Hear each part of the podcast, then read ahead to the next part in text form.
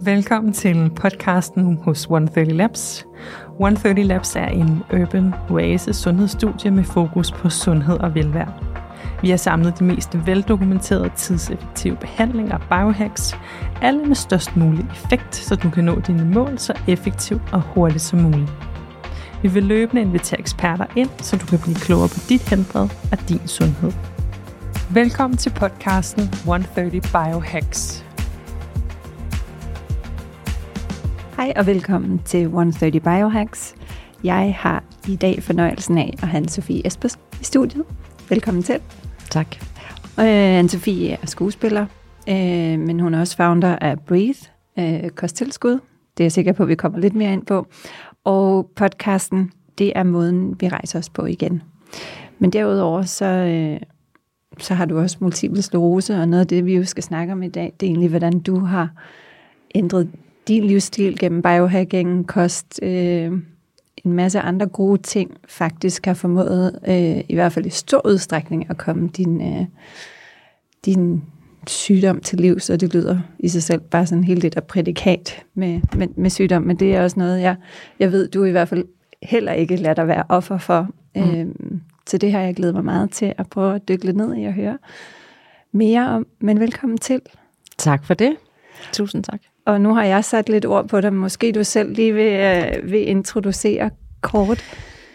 Ja, altså, jamen det er jo, det er jo ret uh, interessant det her med, når man, man får sådan en sygdom, som jeg gjorde. Øhm, hvordan det kan gå ind og ja, motivere en til at ændre på noget, man, en måde, man har levet på, som måske var ret uhensigtsmæssig.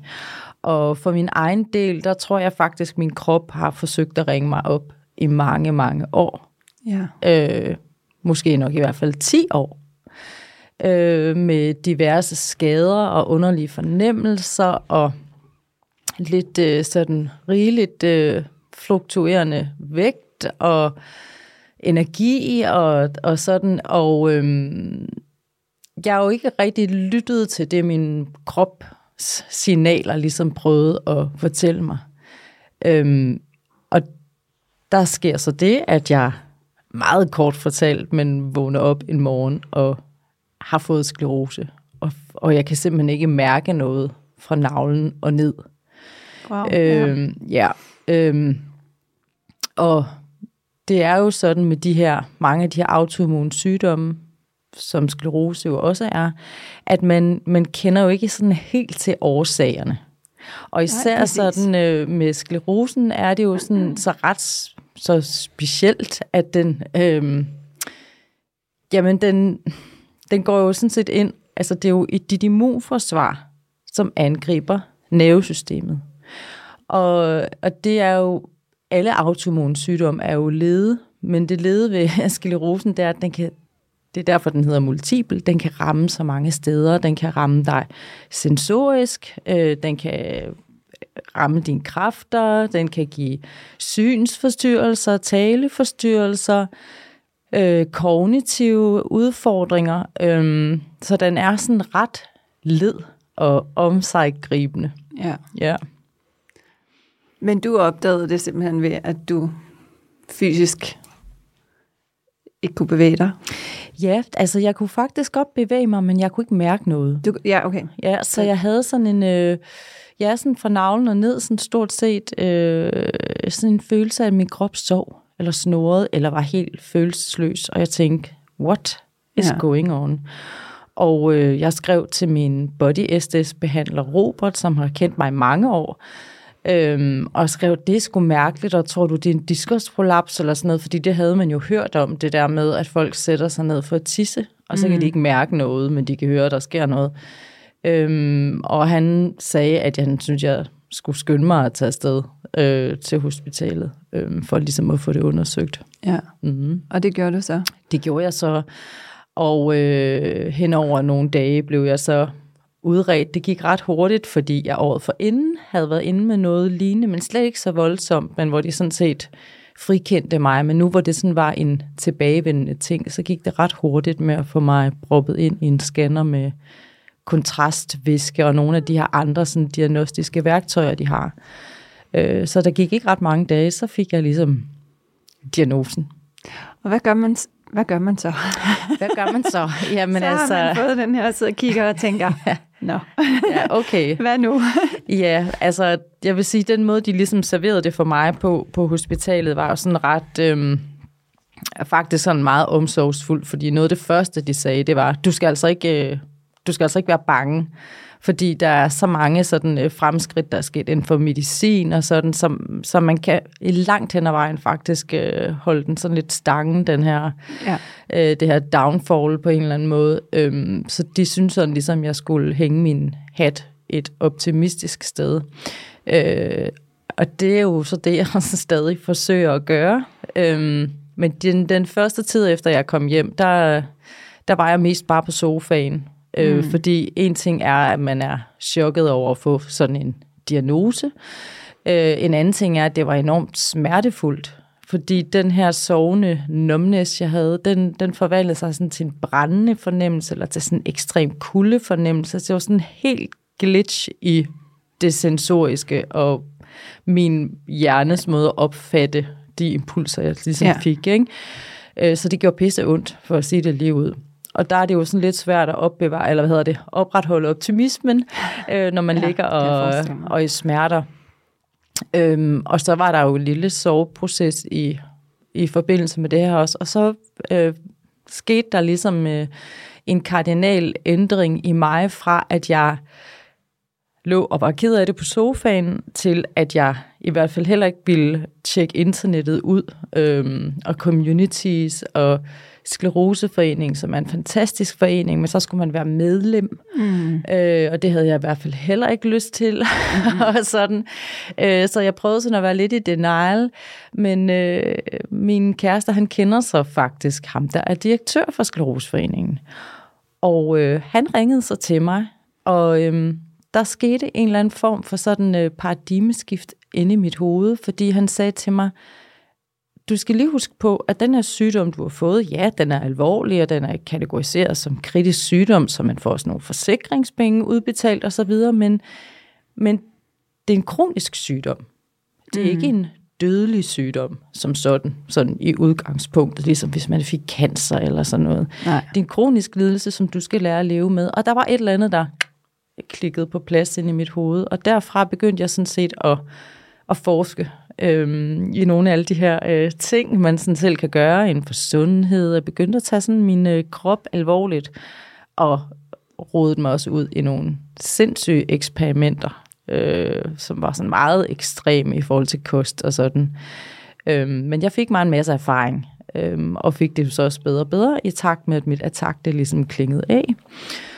Og øh, så fik jeg sådan et, følte jeg mig kaldet til at formidle det her til andre, dels til andre sklerosepatienter, autoimmunpatienter, men også almindelige danskere, som har en krop med nogle alarmklokker, der bimler og bamler, men som de ikke lytter til, har lyst Præcis. til at lytte til, eller tør at lytte til. Og der, der, der har jeg ligesom set det nu som min rolle, sådan at være motivator. Øh, jeg synes, det giver så meget mening. Og jeg tager altså noget, noget af den viden, jeg ligesom opsamler på nettet, og som jeg tester af og sådan noget, det er jo netop det, jeg så ligesom hvad skal man sige, deler min podcast og min blog og mm. på min foredrag, fordi det kan være smadret uoverskueligt øh, at, at rode orientere sig i sådan en jungle her, ikke? Jo, og så tror jeg, at du også selv nævnte det lige før, at og der er også noget med overskud. Mm. Og for mange kan det måske også være svært, hvis man er i en situation, hvor ens krop, og man både fysisk og måske også mentalt, ikke er på toppen, og så have det ekstra overskud til, og som du siger, altså og internettet er jo taknemmeligt, men også utaknemmeligt på mange områder, for næsten lige meget hvilket symptom du googler, så, så skal du først lige igennem en eller anden øh, nær dødsdom, øh, før du lige får skilt sorteret lidt og fundet ud af, okay, Præcis. måske er det ikke så slemt.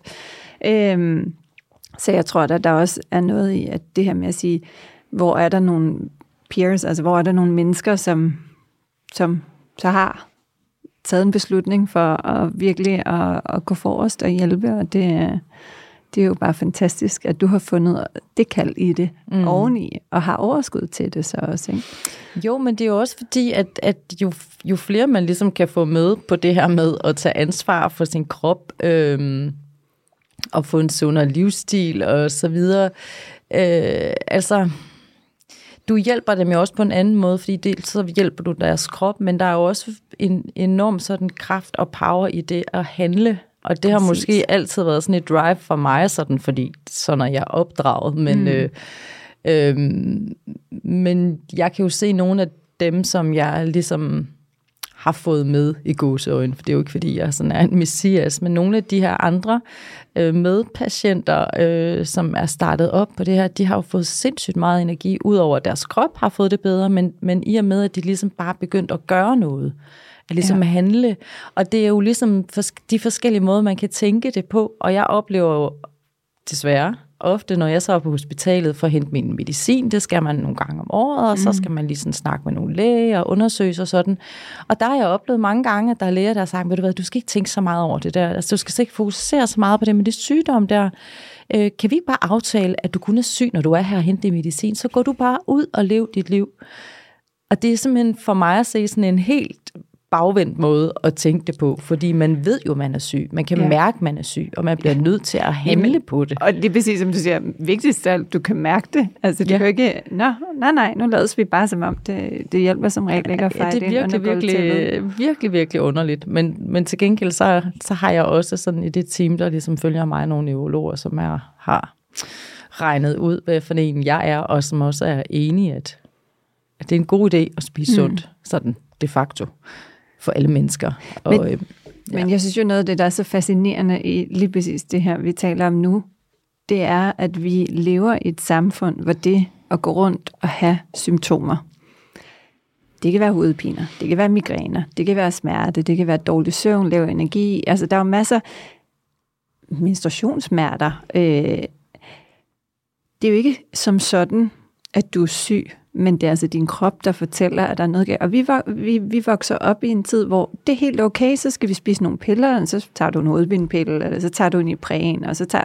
Altså, det er ligesom normen. Mm-hmm. I stedet for at prøve at lige stoppe op og kigge og sige, hey, sådan her er vi nok ikke bygget til at skulle leve per definition, per default.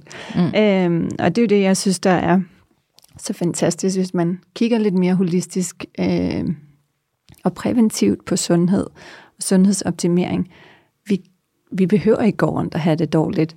Hvis vi lytter til vores kropssignaler, som du siger, hvis vi går ind og prøver at ændre nogle grundlæggende ting i vores livsstil, så er der i hvert fald rigtig meget, der kan måske ikke forsvinde, som du også er inde på. Øh, hvis du har fået en kronisk lidelse, så er den jo kronisk, men, men du kan i hvert fald øge din livskvalitet og måske reducere de symptomer og de smerter, eller hvad det nu er, som den, øh, der, den impacter, ikke? Jo, præcis. Altså, der er også... Øh, jeg talte med en, en biohacker, som, som havde sådan en ret sjov måde at beskrive det på, hvor han sagde, at vi lever også i en tid og i et samfund, hvor vi har valgt at outsource vores helbred til sundhedsvæsenet.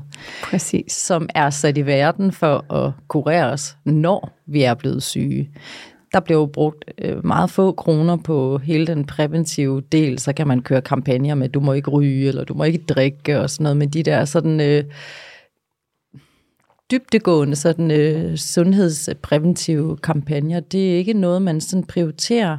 Og så kan du og jeg jo godt sidde her i København, eller øh, andre, og blive enige om, at vi er meget bevidste om det, men men sådan helt overordnet og generelt, for nu tager jeg ud og holder de her foredrag i hele landet. Mm. Der er ikke ret mange, som er kodet eller opdraget eller har lært at tænke på den her måde, på den her holistiske måde. De er vant til at symptombehandle, de er vant til at have en ærefrygt over for læger. Jeg er dybt taknemmelig for læger.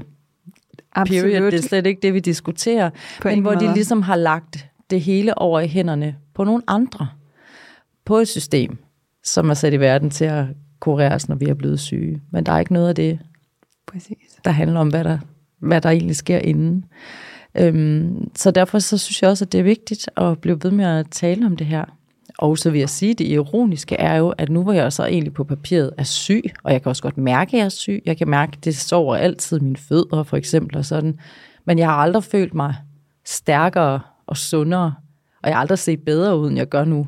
Nej, og det er jo, det er jo At det er jo fantastisk. virkelig det, et uh, paradoks ja. også, ikke? Absolut, men et skønt paradoks, og det er jo noget af det, der også, tænker jeg, øh, giver håb og motivation til andre, at sige, ja, det kan godt være, at du ikke kan ændre på, at du har den diagnose, du har, men der er virkelig, virkelig mange måder, man kan leve med den på, og måske faktisk også at så se det positive i, at den har gjort, at du faktisk nu har det bedre på en helt, helt masse områder, fordi det triggede, at du fik lavet nogle ændringer Jo. og begyndte at lytte.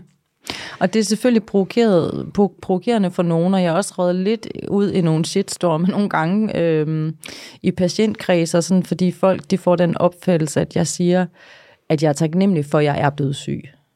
Og det, det er lidt spændende, må man nok sige, at turnere den på den måde, fordi det er jo aldrig det, jeg... Altså, jeg har jo aldrig nogensinde... Jeg vil jo ikke sige, at jeg var taknemmelig for, at jeg er blevet mm-hmm. syg.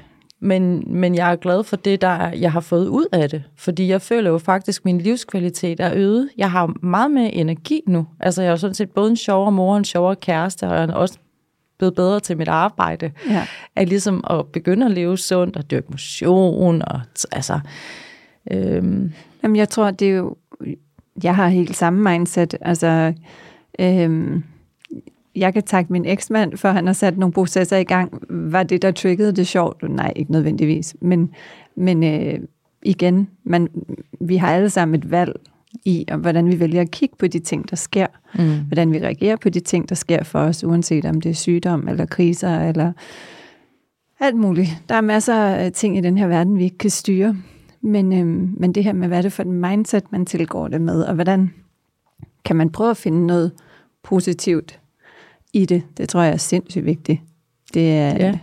Det er i hvert fald også det, jeg sådan siger til de folk, jeg øh, taler med, eller folk, der skriver til mig, som er nye med diagnosen. Så, Udover at jeg jo kun kan sige, I'm sorry, fordi det er også virkelig, virkelig tragisk at få sådan en underlig akkumulerende sygdom, man ikke ved, hvor ender. Mm. Øhm, men jeg plejer også at sige til dem, men silver lining, det er, at du faktisk øh, får en glad krop. ja, Og, og det har du måske gået og tænkt lidt over i mange år. Det ville du, du vidste også godt, at øh, der var noget der. ja der var noget, der ikke var skulle have- helt, Du skal, som du skulle skulle have være, kigget men- på. Så det er sådan det, jeg plejer at sige, men øh, det er så gaven, du får, at du får en øh, stærk og glad krop. Ja. Men hvis jeg så måske skulle prøve at dykke lidt ind i, hvad er det så, du har gjort? Du har taget ansvar øh, for dig selv, for din krop. Øh, men men hvad, hvad er det så for nogle ting, du ligesom... Øh, der, du, og, og måske et af, som du også sagde før, du har testet rigtig mange forskellige ting og været nysgerrig på det, men, men hvad er det, der, hvad er det, der ligesom blevet dit fundament? Øh, Ja, mit fundament er sådan, øh, jeg, jeg har forsøgt at køre det, altså, køre det i nogle lidt sådan, øh, hvad skal man sige, overskuelige regimer. Øh, jeg skal for eksempel have pulsen oppe minimum 30 minutter om dagen. Mm. Og sådan er det bare. Og det er også dage, hvor jeg har det surt. Øhm, jeg, skal have høj puls i 30 minutter. ja. Øh, jeg ved ikke, hvad der er sådan af, af faglig belæg for at sige, at det er en god idé, men jeg kan mærke, at det er det, der fungerer for mig, for så får jeg den rigtige følelse, fornemmelse. Det er også det, det handler om. Hvordan, hvordan mærker du din krop? Og jeg kan simpelthen mærke, når jeg har været der, så føler jeg mig ligesom landet i min krop. Ja. Øhm, men ja, jeg er løbetræner, øh, jeg er styrketræner øh, tre gange om ugen, Øhm, og så øh, dyrker jeg det her, der hedder Wim Hof øh, Ja. som handler om kuldeeksponering, altså kolde bade. Nu bader jeg så i havnen hver dag efter min løbetur. Mm-hmm. Øhm, og en vejrtrækningsteknik, man ligesom kan dyrke ud for de her principper, som gør en masse fantastiske ting for din krop. Øhm, gør den mere basisk. Og sætter nogle Præcis. Principper i gang. Men det kan jeg mærke, at jeg får en masse glæde af, og måske lige præcis med det her vejrtrækning, fordi det også øger en ilt- iltning af dit blod og helt ud i de små kapillærer, og det er et sted, hvor folk, som har min sygdom, hvor der er de her døde områder af i nervesystemet, blandt andet i hjerten, i hjernen, Mm. og øh, omkring de her plak, som de hedder, øhm, der er vævet heller ikke sådan helt friskt. Og efter jeg begyndte at trække vejret på den der måde, så kom der ligesom liv til de her steder, som lå omkring plakken. Så der, der er simpelthen nogle af mine sensoriske ting, som var slettet og egentlig sådan på papiret irreversible, som jeg simpelthen, altså, jeg har fået følelsansen tilbage. Fantastisk. Ja. Ja. Så går jeg ret meget op i antiinflammatorisk kost. Jeg er ikke fanatisk, øhm, for det tror jeg heller ikke, man skal være. Øhm, og så spiser jeg kosttilskud, og synes også, at det var noget af en jungle at finde rundt i, og hvor mange units ja. og milligram, og hvad for et mærke, og er det vegan, og er det dit, er det og er det og, Og ja, det er mildest talt en jungle. det er simpelthen umuligt. Øhm, så derfor har jeg lavet min egen serie øh, i samarbejde med nogle dygtige mennesker. Ja. selvfølgelig. Øh, men hvor det er rent, og det er høj oktant, og det er bedste kvalitet, og så er det super overskueligt systemet, og så er det skide pænt. Hvilket vi også er nogen, der sætter pris på. Ja, tak. ja, det, er, det behøver ikke være helt urtet og Nej, og, og for mange Eller- signalfarver og sådan. lige præcis. Øhm, og så, øh, så har jeg jo så også øh, frekventeret øh, dit sted dernede, og, øhm, og, og virkelig synes, at mange af de ting, øh, som jeg har på mine sådan, daglige, ugenlige rutiner, jeg gør, ligesom har fået sådan et ekstra boost, boost fordi for eksempel i forhold til kuldedelen, hvor Ja. jeg så ligesom har øh, skvulpet rundt nede i Københavns Havn, så har du så den her cryo, den her øh, cylinder, man hopper ind i, som så er minus 160 grader. Ah, 130 dog. Nå, men- men, men minus Potato, 130. potato. Ja, præcis. Men der kan man same. sige, det er jo sådan en Wim Hof øh, kuldeeksponering øh, på speed. ja. Øh, og det er altså, det synes jeg er vildt fedt. Jeg får rigtig meget energi af det, og den der sådan øh, sidrende fornemmelse, man også har, når man er almindelig vinterbader i det helt almindelige vand, ja. den, den, er, den er sådan mange doblet resten af dagen, når man ligesom har været den her cryo. Og så har jeg jo også trænet med dine øh, MMS-maskiner, som, øh, eller den her, ja. øh, det her elektriske apparat, der er blevet spændt på mine mavemuskler. Ja. Øhm, og den giver i hvert fald noget mere, skulle hilse at sige, og noget dybere i forhold til, når jeg sådan laver mine øh, mavebøjninger derhjemme. Ja, det er også det, jeg selv oplever, jeg ser rigtig mange dernede. Det er det her at sige, hvordan kan man vigtigheden af øh, at styrke sin kår, og det her med at, at sikre, at man har den muskelmasse, bliver ved med at have den, Mm. Øhm, og man også går ind og arbejder med nogle af den her meget sådan fin muskulatur, vi har omkring vores kår og mave og ryg, som kan være enormt svært at træne korrekt, Mm. øh, eller i det hele taget træne med sådan normal styrketræning. Plus i hvert fald, måske når jeg taler lidt mere for kvinder end for mændene, men så er det heller ikke os alle sammen, der synes, det er verdens sjoveste at stå øh, fem timer om ugen og hive tunge vægte nede i et fitness et eller andet sted. At det er i hvert fald et, et, en, et godt supplement til ens øh, træningsrutiner, som virkelig kan lige tage det, det der næste step. Det kan det, og jeg synes også, øh, kvinder i vores alder, det er jo nogenlunde jævnaldrende, du og jeg, Ja, kan jeg godt mærke, at vi skal jo også arbejde lidt mere for sagen. præcis. Øh, og, og der er det meget dejligt, at der ligesom er øh, en lille hjælper der, der kan skubbe på den her proces, så man rent faktisk kan se et resultat, og det er jo det, der sådan har været total optur hos mig, Ja, efter jeg har, jeg har haft det der forløb hos jer, hvor jeg har ligget i den i fire uger. Det, det kan man jo simpelthen sige, og jeg kan jo mærke det. ja. Jeg kan simpelthen mærke det i min kår, når jeg laver nogle andre øvelser, nogle balanceøvelser for eksempel. Lige præcis, Øh, det- ja, på det sådan en også- foam roller Ja. der. Det er helt vildt, hvad det gør, at kåren er blevet styrket. Altså, jeg kan ligge på sådan en pilatesbold, og jeg, jeg- jeg forstår nærmest ikke nogen... Altså, det, og, og jeg har altid trænet, altid haft en meget, meget stærk kår. Jeg er Mm. gammel dressurrytter, og så, så det er jo nogle muskler, jeg har brugt hele mit liv. Mm. Og alligevel, så kan jeg virkelig mærke, det er sådan lige er kommet det der next level. Ja. Og det der netop, at, at simpelthen kan ligge med lukkede øjne og uden noget støtte, og, øh, og så bare fyre den af i alle rende. Det er, det er meget fascinerende. ja, det er det. Og det giver, jeg synes, det har sådan en enormt empowering følelse. Mm. Det der med at føle sig stærk i sin krop. Hvis ja. man så, uanset om man har smerter eller er udfordret, også mentalt, eller har ting, der stresser en, eller øh, emotionelt påvirker en, så giver det sådan en anden styrke fundament, at man kan mærke, at man man har den der core-styrke.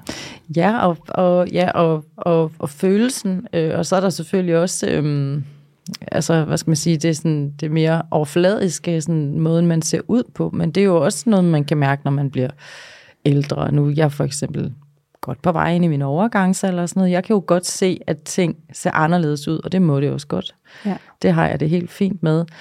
Øhm, men, men det er virkelig dejligt at have fornemmelsen af, at jeg faktisk føler mig stærkere, Ja. end jeg gjorde for 10 år siden. Og, og at, at man har sådan en selv, et selvbillede og en, og en selvfortælling også, som handler om, at man, man også var den stærke, at man ikke var den svage. Ja. Altså øh, hjemme hos os øh, er jeg lige så god til at bære tunge indkøbsposer, som alle mulige andre er. øh, jeg Ja. ser mig selv som værende stærk.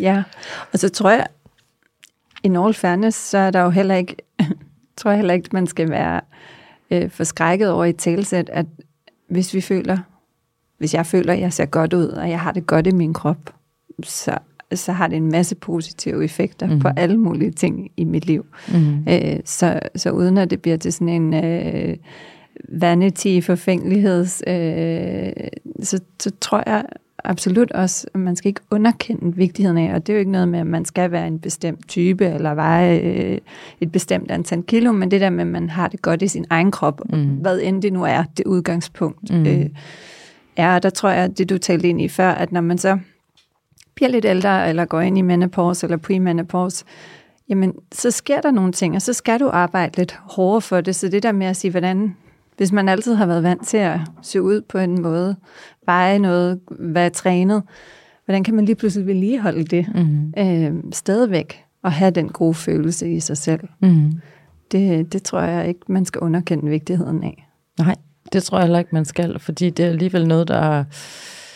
Jeg synes, jeg kender mange, som, som har haft en længsel efter at føle sig på en anden måde, eller se ud på en anden måde i mange år, uden ligesom har kunne finde vej til at komme rigtigt i gang, eller gennemføre Præcis. det. Og, øh, og der er det jo ret fedt med et sted som dit, hvor man man bliver holdt lidt i hånden, og så får man lige et, et ekstra skub. Altså man får lige en lille turbomotor sat på, og øh, det synes jeg, vi alle sammen fortjener. Jo, enig. Jo, og det, det tror jeg egentlig også øh, rammer meget godt ind i også mit, mit mindset og bevæggrund den gang. Altså det er jo også nogle gange, så det, hvis man gerne vil skabe gode forandringer i folks liv, og jeg har jo været rejsen igennem mig selv, øhm, så er det jo nogle gange, som du siger, så handler det om at få nogle små succesoplevelser hen ad vejen, og måske få lidt hjælp. Og det, er- og det er jo rigtig meget det, vores behandlinger gør. Det er det her med, okay, du kan måske lige komme lidt dybere på træning af den der mavemuskulatur, mm. eller andre steder på kroppen, eller det at begynde at arbejde med, med cryo, tre minutter, det overskud, det giver, og det velvære, det giver i din krop, det bed, den måde, det kan øh, påvirke din søvn, dit immunforsvar positivt på, det giver jo lige pludselig også et andet overskud, så måske til at få trænet lidt mere, eller til at gøre nogle andre gode ting. Altså, så det er også lidt det der, sådan, hvad er de der byggeklodser, og hvordan får man skabt nogle positive skub, hvor man også kan se nogle forandringer, der gør, at man måske bliver motiveret til at bygge videre på det. Ja, præcis. Altså, det siver sådan lidt ned i rækkerne, øh, øh, når man ligesom laver en forandring. Jeg, jeg, jeg så det der program, som er vist nok rigtig public service, øh, fede forhold øh, i fjernsynet. Øh, og og øh, lidt det nye for mig i den her programrække, øh, række, den, det har jo kørt i mange år. Altså, øh, den her gang, der var det ikke så meget sådan body shaming og, og sådan public shaming, som jeg egentlig synes, det var. Det var mere sådan public service på den måde, at de her folk også ligesom fik lært, jamen de begyndte i det små at løbe lidt, og så begyndte de at spise anderledes, og lige pludselig så begyndte de at få lyst til at arbejde med sig selv, øh, med nogle barndomstraumer, og så lige pludselig fik de lyst til at arbejde med hinanden, og lige pludselig så fik de et sexliv igen med hinanden, og lige pludselig så fik de lyst til at få malet øh, huset færdigt, som de var påbegyndt for 15 år siden, og sådan. Så det satte jo gang i en masse, det er jo svært at sige, hvad er hønen og ægget, men det er jo derfor, det er rigtig godt at ligesom øh, lave et sporskift, i hvert fald på et af områderne, fordi så er der nogle andre ting, der kan følge med. Præcis. Og så Mm. lidt, og det her, altså, og så finde ud af, hvad er det, der virker for mig? Fordi vores, det her startpunkt kan jo være vidt forskelligt, Ja, præcis. fordi vi alle sammen er forskellige, og det kan godt være, at jeg har rigtig nemt ved at træne, og altid trænet hele mit liv, men, men så var det noget kost, der drillede, eller noget stress, eller hvad. Altså, vi har jo alle sammen forskellige issues øh, og, Mm. og forskellige udgangspunkter, men, men ja, der er ingen tvivl om, at den der dribble-effekt i, at man får skabt nogle små succeser, Mm. og finder nogle måder, hvor man måske lige også kan få et ekstra push, øh, eller noget, der hjælper lidt i den der svære fase, hvor øh, at, at det hele helst ikke skal føles for surt for længe, fordi så er Ja. der mange, der ender med at droppe ud af det igen. Ikke? Jo, jo, præcis, men, men øh, nede hos jeg har jo også den der pod, der hvor man ligesom kan ligge ind og meditere. Ja. Øh, den har jeg så ikke besøgt, men, øh, men det er jo noget af det, jeg får med Wim Hof. Øh, vejrtrækningsøvelserne, det han ligesom kalder get high on your own supply, Ja. fordi man bliver faktisk sådan lidt skæv, når man ligger der og hyperventilerer. Ja. Øhm, og så derefter så skal man holde vejret og gøre det rigtig længe, og, og man kan blive ret dizzy og se sol og måner og stjerner, og det har jo lidt sådan den her meditationsagtige effekt for mig. Præcis. Og, og det, det var en ret stor ting, fordi det var en eller anden form for selvomsorg, og et rum, jeg ligesom fandt der, som jo også motiverede mig til at gøre nogle andre ting. Så det handler jo ikke kun om bigger, better, faster, eller du skal træne hårdt, eller du skal blive ved med at løbe, eller du skal et eller andet. Nogle gange så er der også de der ting, hvor man så søger indad og, og arbejder den vej, som kan, som kan føre noget med sig. Ikke? Absolut. Jeg kommer lige har været tre dage øh, til sådan en biohacking øh, konference, festival, øh, med som Six Senses arrangeret, og hvor der har været nogle af de største internationale navne nede og, øh, og tale.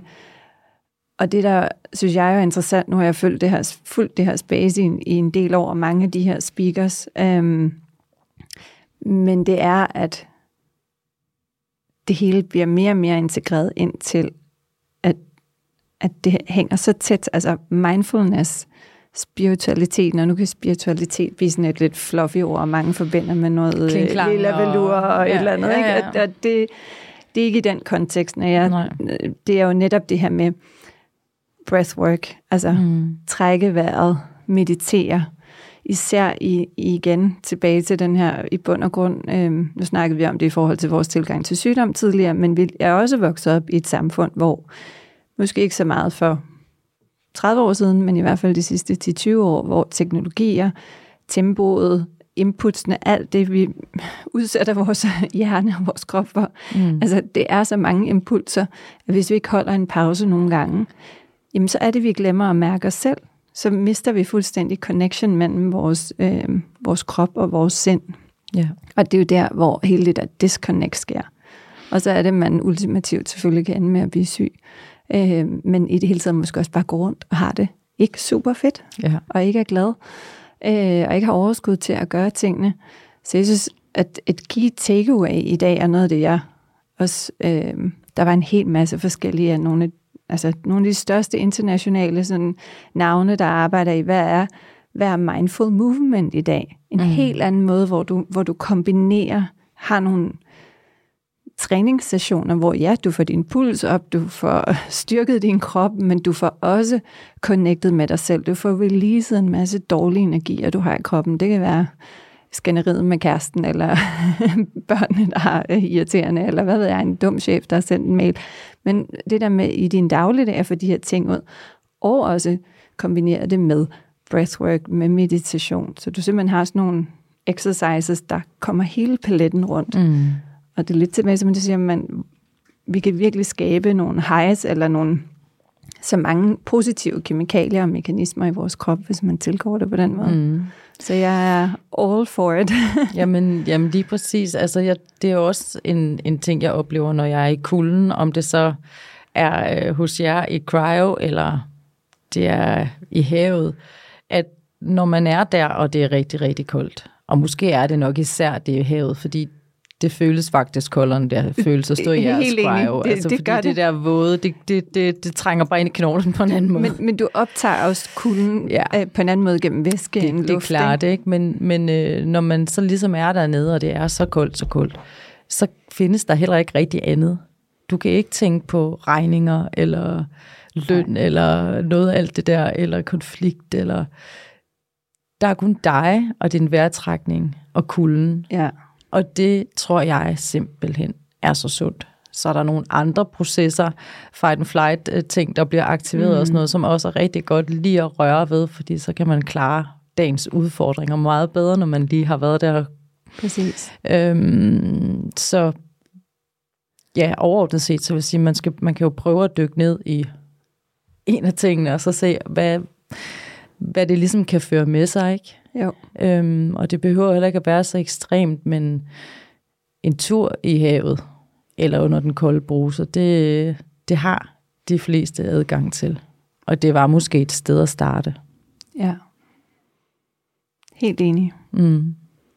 Og, og, og det, er, det er nok virkelig en, et nøgleord i det her, det er, ja, find et startsted. Også at lade være med at blive alt for overambitiøs på sine egne vegne i at sætte så mange rutiner eller krav, eller hvad det nu er, mm. til sig selv, at man, man altså, med meget stor sandsynlighed risikerer ikke at kunne overholde dem. Ikke?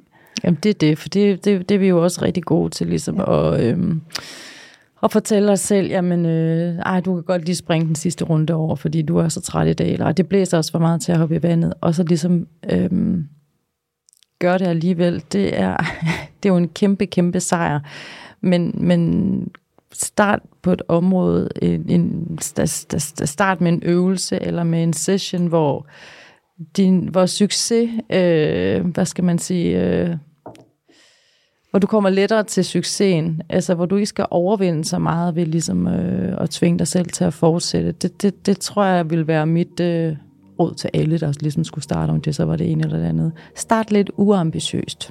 Ja. Og så bygge på. Mm. Ja. Spændende. Ja. Tusind tak, fordi du øh, havde tid og lyst til at dele din historie og nogle af dine hacks. Det var rigtig inspirerende.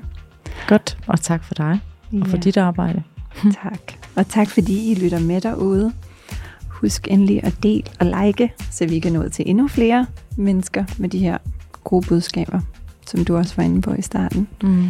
Øhm, og ellers så for genhør. Tak for i dag.